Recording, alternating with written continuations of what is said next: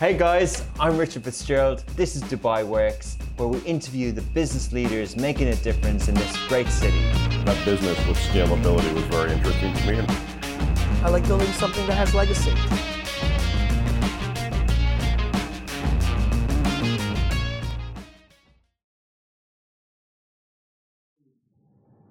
Welcome to another episode of Dubai Works Business Podcast. This week, I'm joined by Mr. Sanjay Dabur, who is the Vice President and Head of Energy Business at Sharaf DG Energy. He's got over 20 years industry experience uh, and is spearheading the renewable energy business development with a focus on solar energy in particular in the Middle East region for the Sharaf Group. Uh, as everyone knows, Sharaf DG is well known uh, in the consumer electronics and retail space.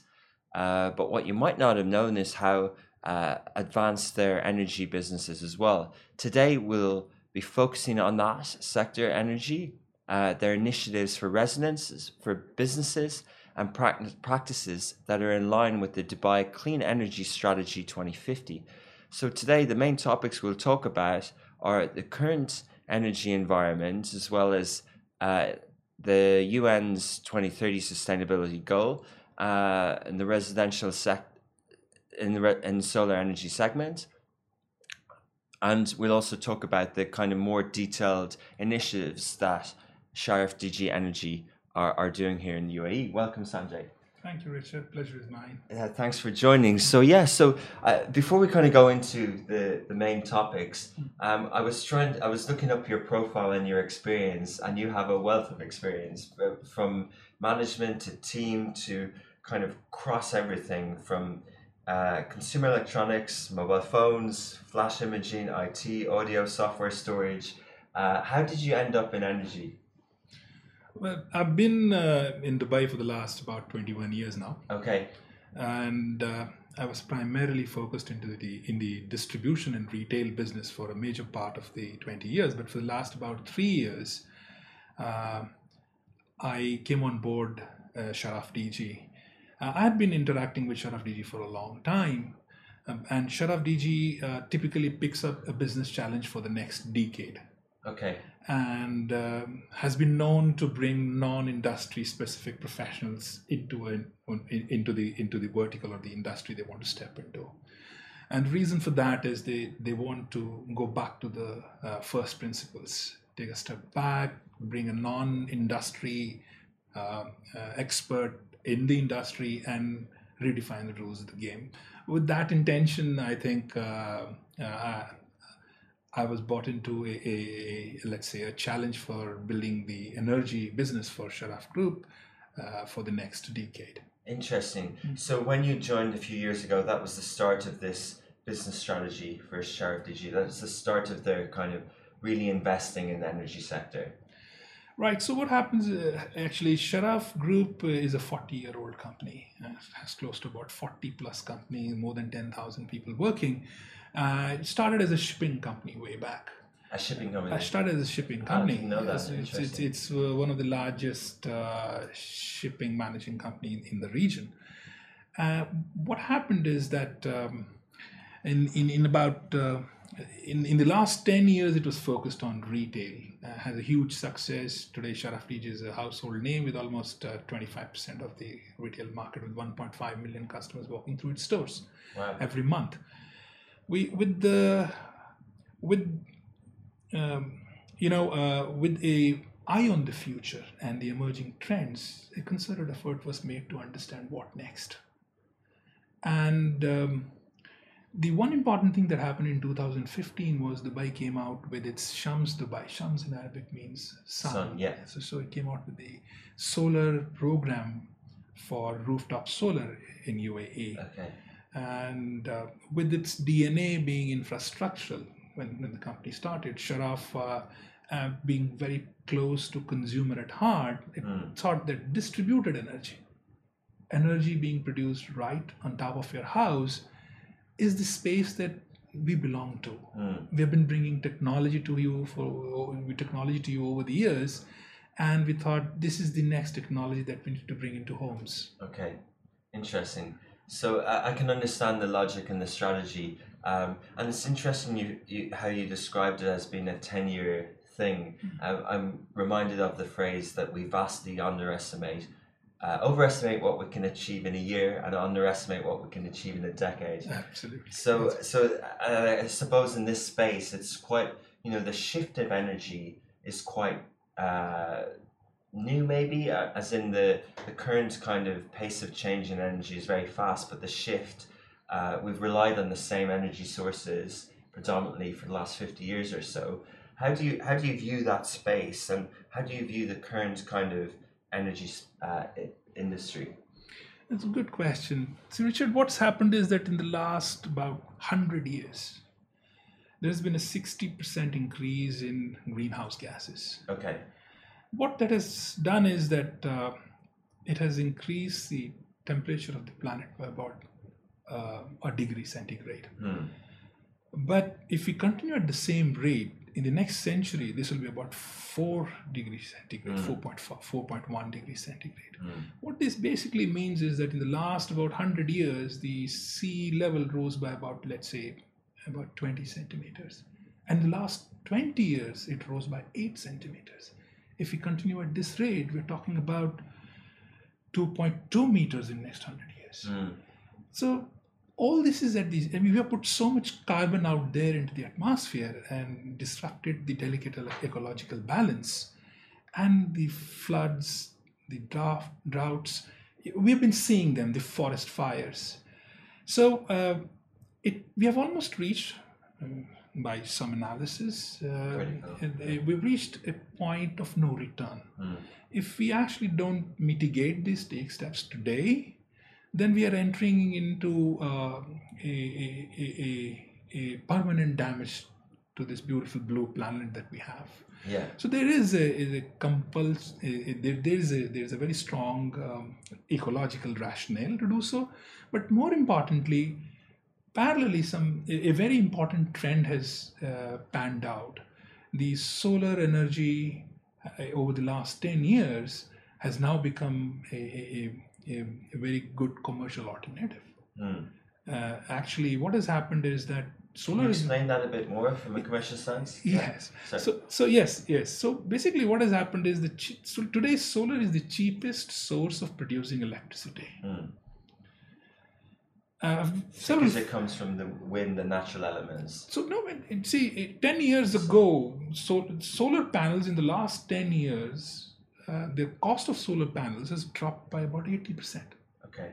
So the cost at which you can produce electricity using solar uh, plant is about two point four dollar cents. Compare that with uh, electricity produced from gas, which is about three point five dollar cents, and with with oil that's about eight dollar cents, and nuclear is ten dollar cent. So last year, solar actually became the largest new energy uh, mm, um, deployment, overtaking coal for the first time in history of mankind. Okay. So, uh, so renewables have become less expensive. There is a very compelling commercial reason now, amongst, in addition to the major challenge that we have for preserving the planet. Uh, so the two sort of play in, uh, and today uh, make a very strong value proposition. Okay, interesting. So just taking a step back, I, and you touched on the kind of uh, very interesting statistics to kind of bring this home to people in the rising sea levels and uh, the the temperature of the planet. Um, and I think there was an activist group in the US this week who put a ticking clock on Times Square to show how many days and minutes we have until it goes to one minus one point five percent, one point five something. I don't know exactly the number, but it's kind of the you know there is a clock on this, and there are initiatives. You know, we see kind of countries getting together and having initiatives, and China has talked a lot a lot about in terms of uh, being the highest producer because of the size of the economy of, of um, emissions, car- expo- carbon emissions. But what what is the UAE doing, and what is the kind of the, the kind of initiative that the UAE has put in place that I alluded to at the start? Oh, Richard, that's a good question. See, basically, you know, it's my personal take, but unfortunately, a very, very important initiative, a very compelling uh, next decade challenge for, for the inhabitants of this planet was to shift from fossil fuels to renewable sources of energy. And that dialogue, somehow or the other, the only mention it gets in news is uh, of a, a you know, let us say, activists. And I appreciate uh, the concern that they show, but probably the the the profiling that it creates for such a compelling uh, need of the hour may not necessarily resonate with a large uh, Okay. population out there. I think the the the the other way to build the right narrative, and I think Dubai has taken that, uh, and UAE has taken that initiative in 2015. Actually, in 2017, UAE announced its uh, 2050 energy strategy Okay. and under that strategy it's like it's like a um, uh, interesting uh, all energy by 2050 in UAE has to come from clean sources mostly renewable Mm. there has to be a 70% reduction in the carbon footprint of the country Mm.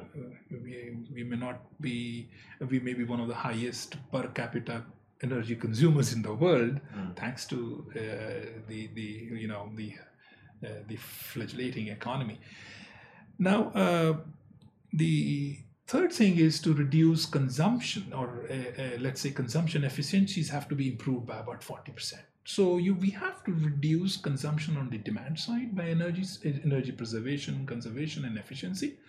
And on the supply side we need to bring in uh, renewable sources like solar. So this is what was in what was the vision uh, announced uh, in 2017 for 2050 and by by 2020 7% of clean energy was was targeted to come from renewable sources a, a target which we which the countries al- already already achieved Okay. and it's well on its path. Actually, His Highness uh, Sheikh Mohammed has uh, said that by 2030, every home uh, or every building in UAE should have solar on top of its roof. Yeah. So that will be about 25% of the goal uh, already met. Wow. And we're well on the way. And uh, one of the best things that's happened is that it's not just policy announcement. The country has already put a framework in place in 2015, the Shams Dubai program. Uh, I would say it's one of the most well balanced policy documents out there. I mean, you know, if you look at Europe or US and the challenges they went through, and then to be able to launch with such a such a well-defined document and then encourage it by taking half of that initiative uh, on its own shoulders the government has deployed half of that to the, the 2.5 gigawatt peak that had to be installed by 2020 it's already done it's under commissioning And the second half, the policy, is that for residents or for businesses? And how, how yeah. Yes, good point. So basically, that is exactly for for the businesses to step forward, for the private sector to step forward and deploy on uh, commercial and industrial establishments, and of course, um, corporate offices that want to lead the sustainability goal, bring down their cost, contribute to the larger vision, and of course, the residential sector. Okay. So developers and, and also individuals in uh, in homes and places and residential. Is it is it, are there incentives or how does it work in specific? Is you know, and I don't mean this in a sort of um, you know questioning the strategy, but you see when there's a good initiative put in place by a government, and if companies get behind this, essentially companies are commercial entities. So other than uh, other than the benefits, uh, the ecological benefits for, for the planet, and then also for, as you explained quite well, the uh, the, the of energy is becoming cheaper. Uh, are there commercial benefits for this strategy? Does your bottom line increase in ten years' time? Yeah, so I I think uh, a, a good way to look at this would be to step back and see how the other governments of the world have done it. Great, yeah, So, you know, you had Europe with the feed in tariffs, uh, which means they were supporting you for producing electricity and putting back into the grid at rates higher than at which you were buying it, which means incentivizing you to, to, to put on solar. Then, of course, in US, you know, we had, uh, you have, um, let's say, significant tax tax, and you could give tax incentives to, Yeah. to, to stimulate uh, deployment of solar.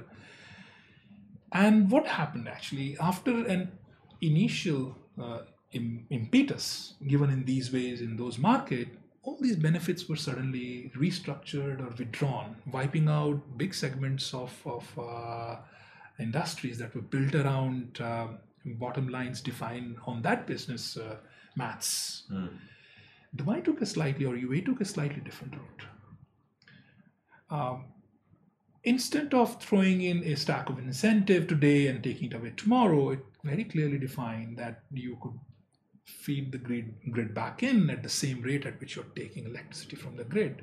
Okay. Um, uh, from top down on the tariff rate, which means today for a unit of electricity, one kilowatt hour, you pay about 44.5 cent, sorry, uh, uh, fils, 44.5 fils.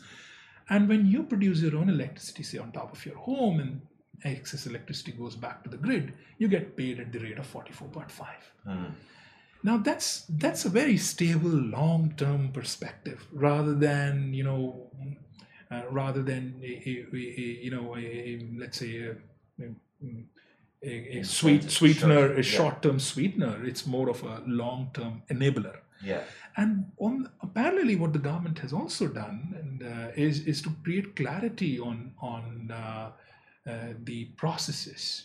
It's it's set very good service level agreements. It's the turnaround times that these agencies show is one of the best in the world. Wow. The kind of uh, speed that the permitting DEWA shows, it's probably one of the best uh, anywhere in the world. Yeah. So, uh, in, and uh, add to it the fact that that uh, the government also has indicated that it just does not want uh, some of the largest energy companies of the world uh, shift shop to UAE today, and then you know probably treat this as one just another market. It has been supporting um, all local initiatives as well as international initiatives, uh, in the sense that uh, it is more focused on ensuring that almost every uh, mm, commercial or resident or, or, or, or non-commercial entity in UAE uh, um, plans or, or deploys, say, solar on, on top of their roof, um, rather than these large uh, on-ground uh, farms being built. That part has been kept by the UAE government under the utility sector. And you know, His Highness uh, Sheikh Mohammed bin Rashid Al Maktoum Solar Park, one gigawatt peak. Uh, it's it's it's miles of uh, panels on the ground. Yeah. But that piece is with with the utility sector, with DEWA, with, with consortiums, and uh, together with DEWA, with government. Uh, whereas uh, the other sectors, which are more amenable to, let us say, more focused commercial players within this market, rather than some um, energy giants looking at large projects. So it's it's more close to the industry, close to home, more close to you know the the residents. I would say very very uh, finely crafted. I do not know if that was the aim, but that's how it has panned out. It's very interesting, and when you uh, phrase it and when you understand it from a long term planning point of view, it makes one think of uh, why it's good to have leaders and uh, people putting long term plan in place rather than short term incentives, whether it's the next. Uh, yeah, whether your your stint in charge is short term, and I think there was a lot of debate globally at the start of this year. COVID kind of changed the, the narrative, but changed the conversation. But from a CEO sort of mantra at the start of this year on the on the uh, kind of global listed companies, the environment was very front and center, and there's a lot of initiatives put in place. But sometimes uh, CEO listed companies are looking at the next quarter, not even uh, a couple of years. So it, when you when you see Sharaf DG as a private company and working in within uh, a region that's also kind of uh, long-term planning with these initiatives, you can see why this can help as uh, a sector such as energy, which things can't, some things can happen overnight, but not not we can't all switch tomorrow to a new product or service when it comes to energy. Uh, so it's interesting to see it from a planning point of view, the benefits of thinking long term. Yes, and and see, doing good is you know we as as commercial entities we want to do well, Yeah, but we know but we but we also want to do good, because doing well for ourselves is not good enough.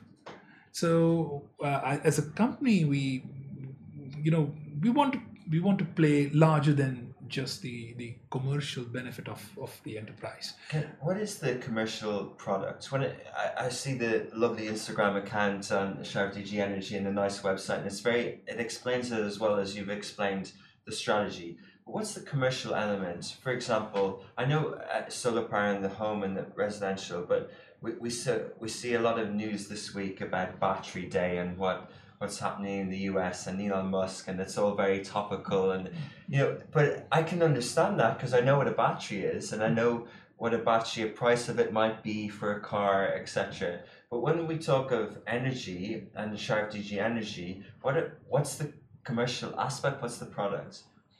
Yes, so it's pretty simple actually. Yeah. It's one of those simpler products out there. Basically, you take a panel, put it out there in the sun, Yeah. it starts generating electricity, Okay. and it'll keep doing that for the next 25 years. But how is that a private company? Would that not be something that DEWA would provide, or I would do it that way? Or Right. So technically, all you need is a solar panel on top of your roof. Now the question is, um, so what does it take then? So basically, all I need to do is look at your roof, yeah, and your roof will sort of define the size of the system that can be put on top of your roof. Hmm. A typical solar system or a plant would have three major components. It'll have a solar panel, which converts the light energy into electrical energy, and the electrical energy produces a DC current. Now you need an inverter, which is basically the brain of, of this whole system and converts the DC to AC because in, so that you can use it in your premise AC is is alternating current. So direct current. Yeah. So, so the panels produce direct current and the inverter converts this direct current into alternating currents.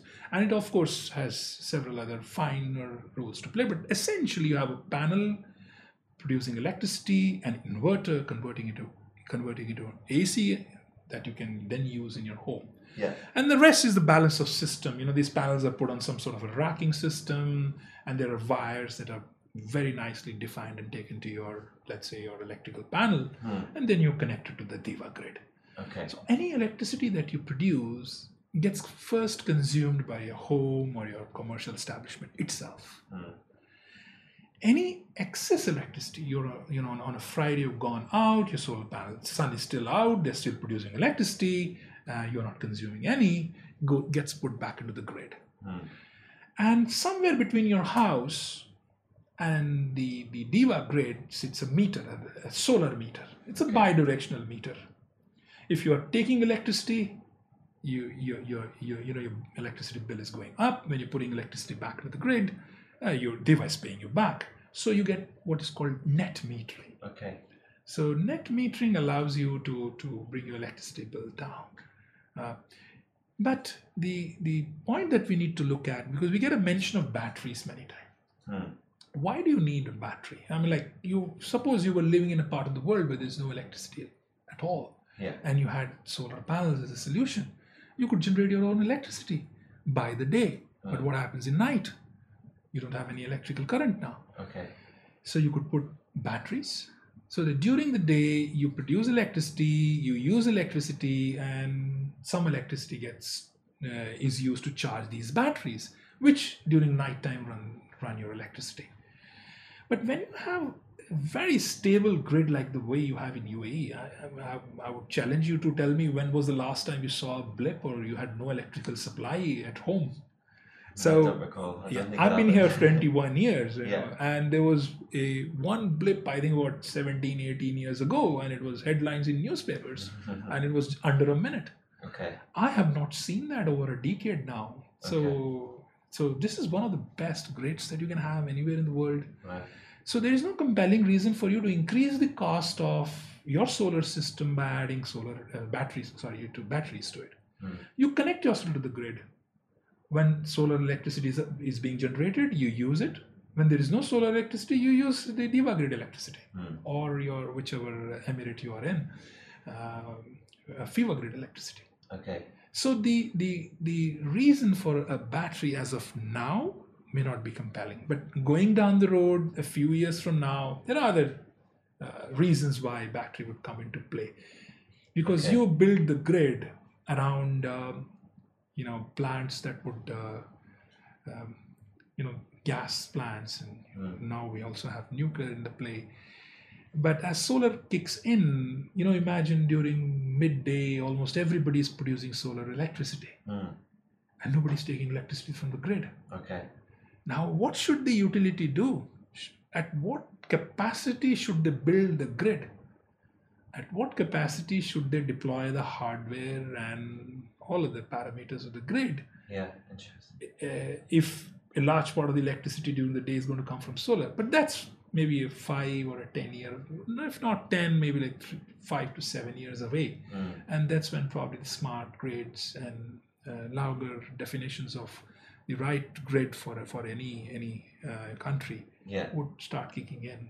But Dubai, is, Dubai has been smart enough to actually Yeah. bring some semblance of control on that already. Yeah. Can you explain? It's sorry. I wish I knew more about the overall industry. I have very, very uh, surface level knowledge of the energy sector, but uh, so I'm understanding a bit more about the how important renewables and clean energy is for to replace uh, uh, existing energy sources, uh, and you know uh, that can mean that can be related to uh, building homes and building build, uh, building commercial buildings as well. Is that part of uh, a new? If I'm a construction company and I want to build a mall or say a new airport or uh, or a apartment complex, uh, uh, you know, is there a requirement from a solar energy point of view? Um, and is and then do I then go and purchase these panels from Sharaf DG? Okay. So, uh, Richard, we have a very good view from where we are sitting. If you look outside, almost all those roofs Yes. out there, they're all covered on the top by, you know, HVAC system. You know, these are heat ventilation and air conditioning systems on top of the roof. Okay. Um, you see, in the last few decades, the one important challenge for this part of the world was, you know, how we can can you have these excellent temperatures that you have today inside inside the building? Yeah. No, nobody really Thinks about it. thought about leaving space for what's about to come. Okay. So, and so the- in, there are about 200,000 buildings in UAE. Okay. About 60,000 of them uh, are, are, let's say, It's a good start. I never heard that one Right, before. right. Good knowledge, yeah. yes. And uh, Six thousand of them are. the 6,000 of them are, let us say, uh, you know, uh, villas or, or buildings with single story where you can put solar Okay. uh, relatively more easily. Yeah.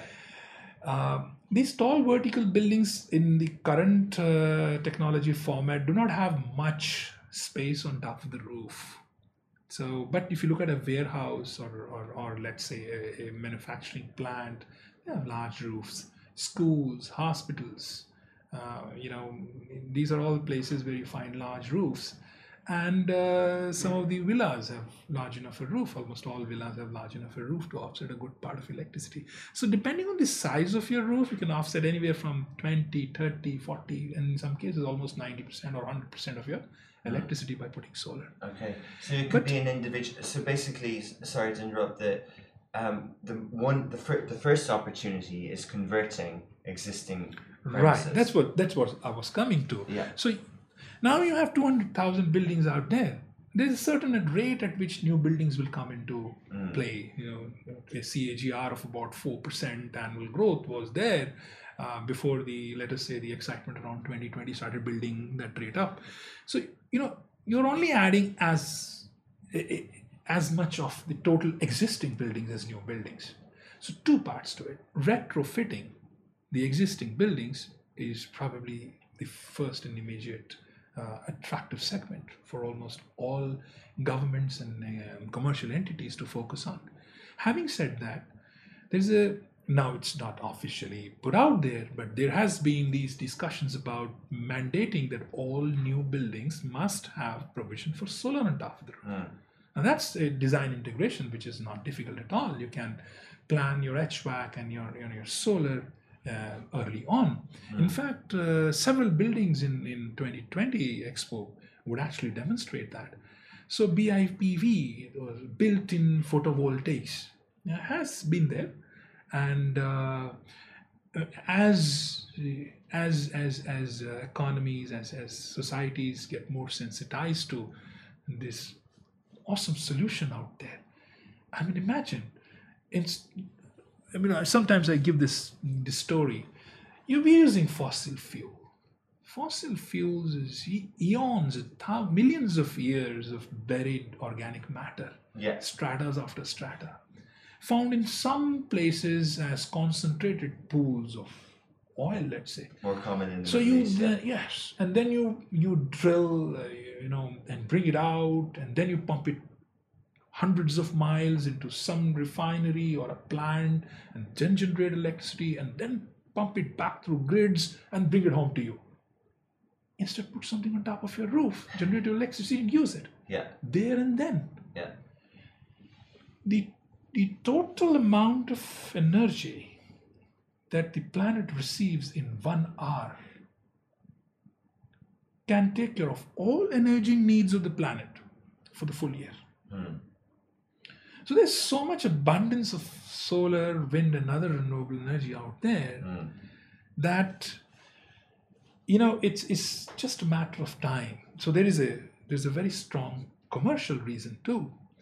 Uh, I mean, if you can offset your electricity bills at the rate I just mentioned, You save money, yeah. But also, also there's a commercial. Yes, so yeah. you, you, you have a, a- an IRR of 20% plus. You're, you're, you're talking about paybacks of, uh, let's say, three, four, five, four to five years commercial, uh, uh, you know, uh, assets. So going forward, But just to clarify, so energy, even renewable energy and clean energy is still a commodity, so it still has value. So there's still incentive to produce it for commercial entities. A very strong, compelling reason. That is why there is now a very good offtake um, in, in Dubai. In fact, uh, DEWA had to this January sort of come out and say, look, um, it reserves the right to the number of approvals it can give in one year. Okay. And, of course, it, it completely facilitates the process. DEWA really handholds you through projects. So you see, you can see they, they have a, a, commitment to purpose. They want to ensure deployment of solar. Mm. But you can imagine with, with the flurry of interest in that, Yeah. there's there may be some gate crashing there. Interesting. And it says, look, uh, you know, I reserve the right in case Yeah. to, to let people in. Yeah. So that's the sort of interest around it right Yeah. now. But just so that's really interesting from a kind of an industry opportunity point of view. Um, I've seen some sort of traditional, uh, known as oil companies, rebrand as energy companies, even from a logo point of view and things like that. But typically, we, you know, if I understood it now as you've explained it well, I would expect uh, traditional energy companies to be in this space. I'm sure they are, but uh, why would um, uh, why would a company who hasn't been in this space enter it and have an opportunity in it? Why hasn't the energy companies already? You know that's their space. Right? How is that? How is there any gap? Uh, You know, DEWA letting people in or not? But you know, if you if you understand it, like how can if I'm making uh, manufacturing iPhones, uh, how can I move in and manufacture energy? What if Apple had a renewable energy, as some of them are starting to do? But yeah, So this is an interesting question, Richard. There there has to be understood in, um, you know, we can take we can look at this in two ways. So if I'm an incumbent, if I'm if I'm in the energy sector, and some of us, so I'm I'm not talking about Sharaf now. I'm talking about the co- companies that are large energy companies, uh, oil companies, for example. They've been there for decades. Some of them for about hundred years they have created that success on a certain profit formula. yeah, They have mastered the art of creating right fossil fuels. This world has been run on fossil fuels for decades. That's what they do best. Now, the challenge is to move away from it. So, some of them would transition, but as has been seen in other industries, Yeah. most of them probably wouldn't. There's an inertia to success. If I'm good at something, um, not uh, not all of us would challenge ourselves to enough. to figure out what's our next good yeah. uh, S curve, let's say.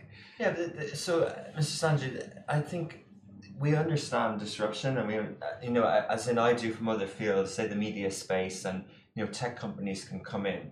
Uh, But from a incumbency point of view and moving uh, legacy kind of systems to a new product might be hard. And usually, the one that does well is the startup, the fresh approach. I think um, at, at an event in the region last year, and you might know the name of the company, Red Something, an energy company uh, set up by a founder who used to work for Tesla, uh, is now producing a new form of energy. Excuse my ignorance, but so that's what I would expect. This guy came from Tesla, came saw the energy problem they're trying to solve, um, and then created something new. What I wouldn't expect is uh, uh someone, who, a company who has such experience in a completely uh, different field to know more and to make a good fist of it uh, and against even a company you find it hard to take around because they've got so much experience in energy, right?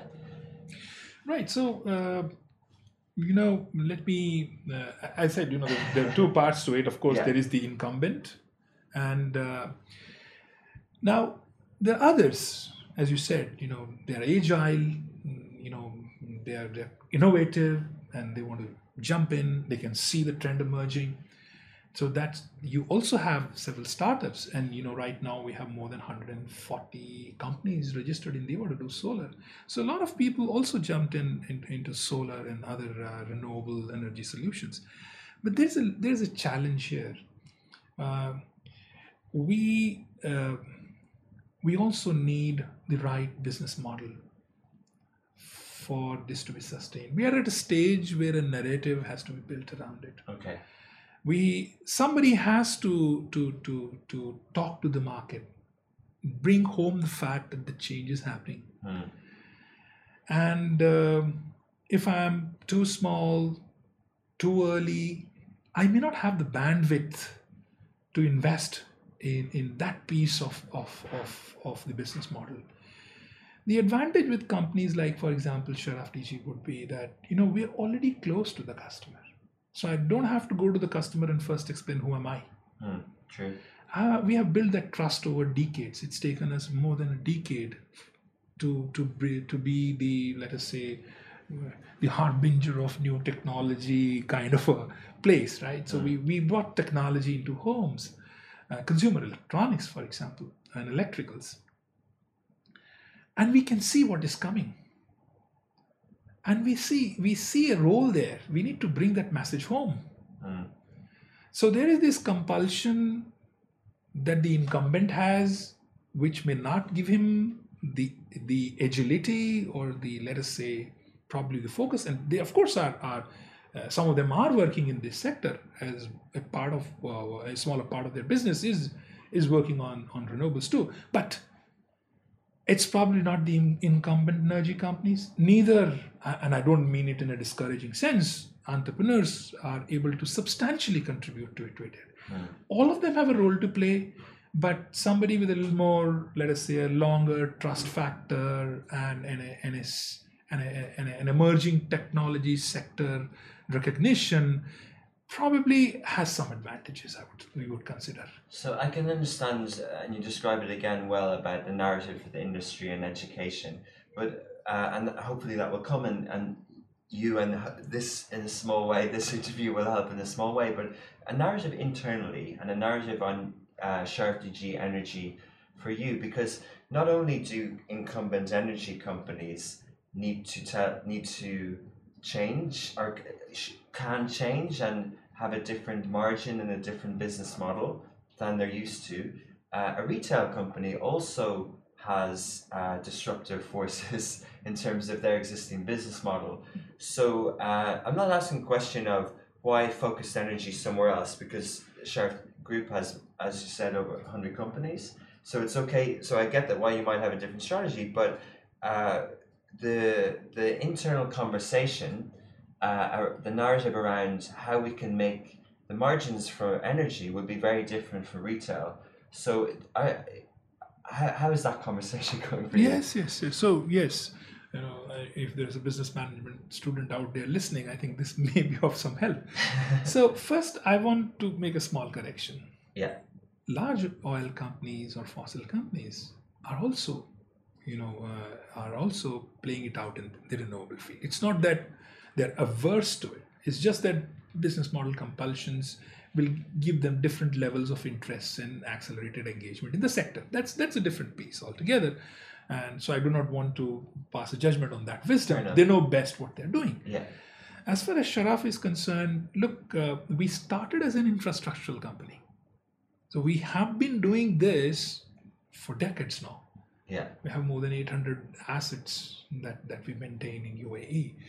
So, uh, so that business model is not new. What has happened is that in the last 10 years, we got into electronics and fashion retail. So we have about a dozen brands and over 300 stores that we have in the region. Uh, so the B2C engagement, business to direct consumer engagement, sort of brand, so, sort of positioned the brand as if it's a, it's it's it's a pure retail brand, but essentially it carries the DNA of a B2B company. So they're the best of the two worlds. Hmm, okay. So even as we know and understand a business model uh, around uh, B2B engagement, we have the benefit of recognition of the brand as far as the end consumers are concerned. So um, end of the day, every B2B customer is actually a B2C cus- customer. There is a CEO somewhere who is my customer of an elec- from Yeah. an electronic store. Yeah. And uh, as and when he sees that we have the capability, and we have demonstrated that capability, we Mm. have done the several, uh, we have done more than 250 energy projects Yeah. in, in UAE already. Yeah, interesting. But not all B two B companies are entering this space. Maybe DEWA and letting them in, but not all. So it is a it's a strategic decision. It, it fits what you're good at, as you've identified. But it, it is quite a strategic decision. Yeah. Yes, I mean that, would be a nice word to use, but yes, uh, there's a lot of thought that's gone into it, and uh, we thought that we could bring value. Okay. the the the, com- the the deciding factor was, is there a value that we can we can really bring? Price value or a service value or a product. So if you see Sharaf, you know, the the best way to attrition value would be play with price. Yeah. Is getting cheaper is probably uh, is not the only value that the consumer needs today. Hmm. You know, the, the economies of scale uh, from manufacturing to the complete supply chain and the the maturity of uh, you know delivery to the customer through various uh, B2B or G- B2C go to market um, strategies that exist. Price is not where the real differentiator sits anymore. Whatever you can do it for $10, I can do it for 9.8. If I can't, somebody else can. Question is within the $10, can I bring you more value? Okay. and what is that additional value that i can bring for you? So our challenge is not that and we understand this is is not that we just make it cheaper for you. You know an apple phone you would pay another $10 for it. And probably another 10 now now uh, so so Because of the strong brand. Uh, so a and, and brand everything. Yeah. You know, I if I started saying Sharaf DG is the best energy company out there, it's not a story, mm, Richard. Any anybody other than who probably lives with me or works with me would buy that easily. Needs more substance to it. Yeah. So it takes it, it, takes a, a, a commitment to purpose and an actual delivery to build that trust. I mean, we didn't become Sharaf DG just because we had a fancy looking logo at that time and it was introduced, or we had these uh, hoardings all across the town. No. Every single transaction that took place in the last 12 years contributed its bit to build the trust uh, in, in that brand. And today, when we foray into the energy sector with all validation and everything, it's that trust that we need to stand up to. Okay. So we have a purpose here. We have we have a commitment here, Yeah. and uh, we have an expectation that we have to live up to. Great. It's interesting to hear it from that perspective. Thanks for sharing. So, two more questions, and kind of in the same area about the future. Uh, one generic uh, around uh, this region uh, as an emerging market. Uh, what's your view on that? Do you do you see uh, not really just from a Sharaf group lens, but what's your kind of perspective of uh, the the GCC, the Middle East as an emerging market, in the context that uh, when I was growing up, they told us. I always ask this question, but they told us about the BRIC nations and uh, Brazil, Russia, India, and China, and they're the emerging markets. And the word emerging, you know, what follows is you've emerged. You just assume that that will happen, but that didn't happen uh, in the same degree. Clearly, one economy is has emerged faster than another. Uh, some maybe aren't, uh, and then India is clearly emerging at a rapid pace at the moment. Uh, and some, you know, so it's not a given that the Middle East emerges. Do you think it will? And and what's your view? Oh, uh, you know, you know, I, I bet my life on it. I, Great. I, spent, I, spent- I spent 21 years here, Yeah. and I was asked this question, and you know, I, I know, I, I you know, I, I I have invested in ways that that prove that that I am committed. Yeah.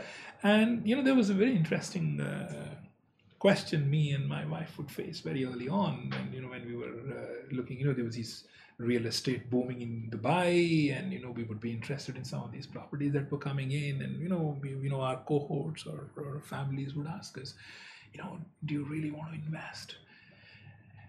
And for us, we used to wonder why everything was out there to be seen. There Why were would they ask that question? Why it wasn't obvious? Yeah, Yes, you know, okay. w- w- you you could actually see, you know, you know, plans being made uh, and and plans being executed.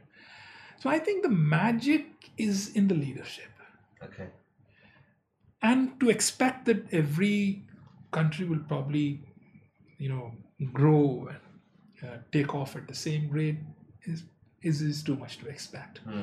Um, the point to look at, I mean, from my perspective, would be what sector are we? What are we emerging about? What are what is this emerging about? Hmm. I've seen some of the finest curtsies where I think there are other markets across the world that need to still emerge. Okay. I've seen cultural values here, True. which I think several other markets are yet to come up to. Energy is the next big transitional leap Hmm. that will pan out over the next few decades. That's emerging for all of the world. Hmm. The point is, what have the countries in this part of the world, imagine, known for its, you know, oil-rich reserves, these are the some of the countries that have begun pivoting, Hmm. and Dubai has sort of led the charge, as in not just as an emirate, but of course, uh, uh, you know, uh, UAE as a country, and a, a standard and an example has been set for other countries, and several other countries have been following that model. Yeah. So the quote unquote emerging is happening around, let us say, um, you know, you know, the emerging, let us say, renewable sector or Yeah. the, the new energy solution, and that's a big place. Uh, you know, electric vehicles, Yeah. uh, sustainable way of living. These are these are no longer, uh, you know, for for uh, let us say, very innovative piece of let us the larger bell-shaped curve. These are now becoming uh, an areas of interest and engagement and deployment for a larger emerging uh, segment of players Hmm. Be they individual uh, corporations, institutions, or governments. Interesting. I again, thank you. Nicely explained uh, and a good context. I think from a you know from an emerging market, usually the metrics would be GDP or middle class or, or things like that. But I think to understand it from an energy point of view is very is pertinent and kind of leading on to the final question around the future. Uh, you know, a, narrative around energy. And what role does say Expo 2020 that, that will now start next year have to play in that? And uh, you know uh, I see when I'm out cycling in Al Qudra I see this solar energy facility but I don't know what it does. Like what what, what are these sort of um, tangible things such as how Expo has been built and the narrative around that? How do you think they're important to what's been happening here So, you know, sometimes I get asked this question: that what is what will Expo 2020 do? So my take on that is, you know, like my take on uh, emerging market was maybe slightly different from just GDP and yeah. some of the factors being, you know, that, that There's of course is that is of as well, course the, is nice, the yeah. standard way of looking at it. I just wanted to throw in an, a, a perspective to it. Yeah. But coming to this, uh. Coming to this, if it was not 2020, if it was anything else, Dubai would spin, still spin some magic around it. So, you know, so Dubai, so 2020 is an identified opportunity to create, a, to use as a base for creating the message for the future and make a statement about the country and make a statement about where we need to focus as, as humanity. So, uh, the, what I'm trying to say is that the fact that Dubai hosts it is more important than that it is 2020. Okay. And the fact that it has moved from the challenges of this year to the next year, you know, initially when, when we were we were looking at how things are happening, say in the first quarter of this year, towards the end of the first quarter of this year, and what would happen to 2020, there was this big question. But after having, you know, lived through these next few months, I can say this. Um, correct me if it doesn't make sense. Look at the timing now. If we had the current health challenge, let's say, taken, you know, let's say, mitigated. Hmm. If tomorrow there was there was no such problem, what is the first thing you would want to do? Would you not want to travel? I think Would you not first want thing to- that comes to people's mind, yeah. what wouldn't you want to go places wouldn't you want to find out what's the next that we need to engage with wouldn't you go to a place one of the, one of those more beautiful places on the planet in in definitely some sense of the word and and go and see what this expo is about what does the future look about look like? Don't you think the bible ramp it up like nothing else? Don't you think all of this sort of is about waiting to happen? Yeah. so look at the timelines. Isn't there a case for some, um, you know, I'm not a medical expert, but isn't there a very strong case for some solution emerging over the next few months to take away the disadvantages that the current situation may have created? Yeah. So I may sound optimistic, but look at the, you're looking at October next year, and we are in October this year, right? Um, I'm, I'm a little more confident about the world finding medical solution to it before that, and know. unleash a pent up need to Yeah. go out and ride it. Yeah. I love the optimism. Can I challenge you on one part of it? Sure. Because uh, behaviors change, there's digitalization, transformation, but also uh, traveling costs money. Uh, vaccines might cost money or might not, but uh, you know, the, the, where we will be next year in 12 months' time uh, mightn't, the numbers that might be expected from a footfall point of view mightn't really be possible from an economic personal travel expense. Uh, some of the numbers that we've heard from uh, semi-government entities around footfall in, in the airport uh, expect the 2019 numbers to be in 2024. Uh, the best estimate uh, for this year are uh, 22 million passengers as opposed to 89 million last year and 32 million next year. So from a footfall point of view, I, I but maybe maybe and maybe you should work for Dubai Tourism because maybe if anyone's going to pick one place, they need to come to Expo. so if the choice is smaller, but yeah, Of course, you, you- what you're saying is how it looks to an analyst. Yeah. But, but I draw your attention to the fact that uh, I'm not suggesting that all of it will be normal straight away. yeah, What I'm saying is that the drop in disposable income, or let's say the capacity to spend uh, to undertake travel or any other such enterprise, will drop by a factor, of course. But so would a pent up demand be building in.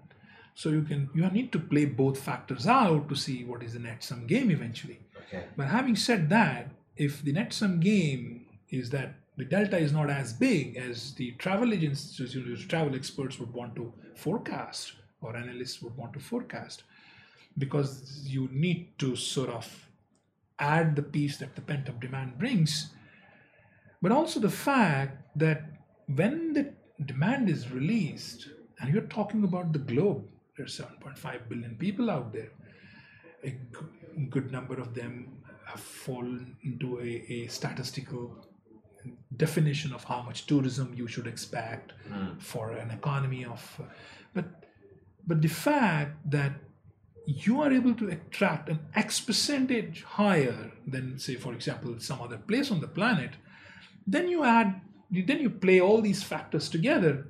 I, I, I have cause for optimism. Great. I love it. I love hearing it, and it's refreshing to hear. Thank you. Um, so, on a final note, what's a what's a tangible takeaway that you're hoping after the expo uh, for the energy sector? Uh, would it be that there's more uh, foreign direct investment into companies here, or would it be that there's uh, more awareness uh, from uh, you know in general about the narrative that you you kind of needs to happen for to accelerate the shift? Um, both of them, but the more immediate challenge is is awareness.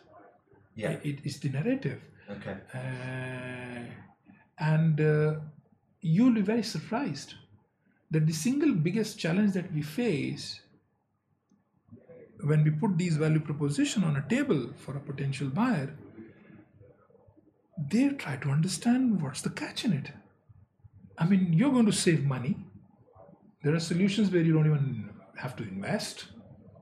You can pay from your savings that you make because of putting in solar or other mm. renewable solution and then you're saving the planet yeah so where is the catch so point is the number of people that who have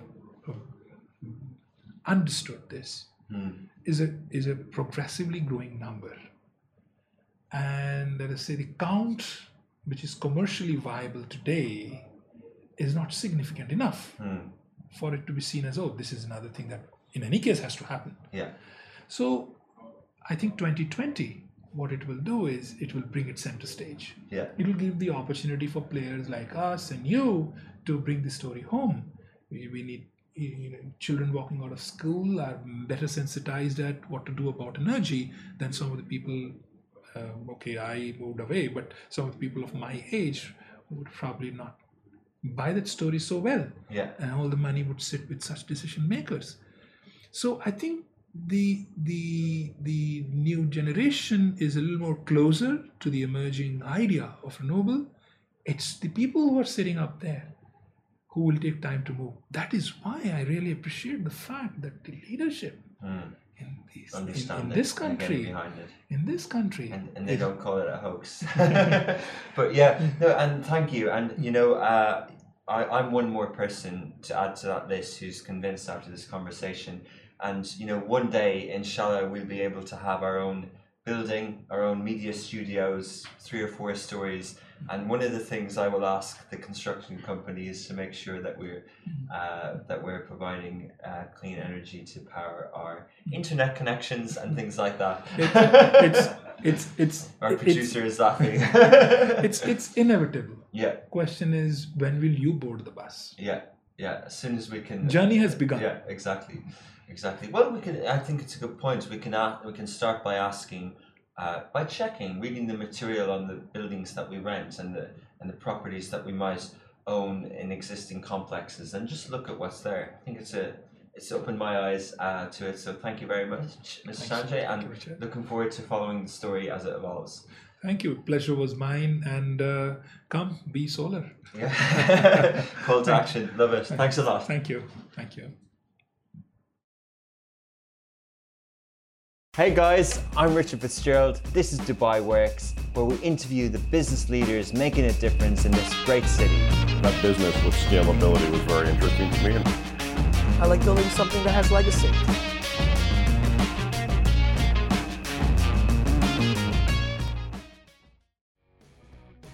Thank you all for listening to another episode of Dubai Works. If you haven't already, please subscribe to the podcast on wherever you're listening And also, for the latest news and business across the region in your pocket, please download the Smashy app on iOS and Android. See you next week.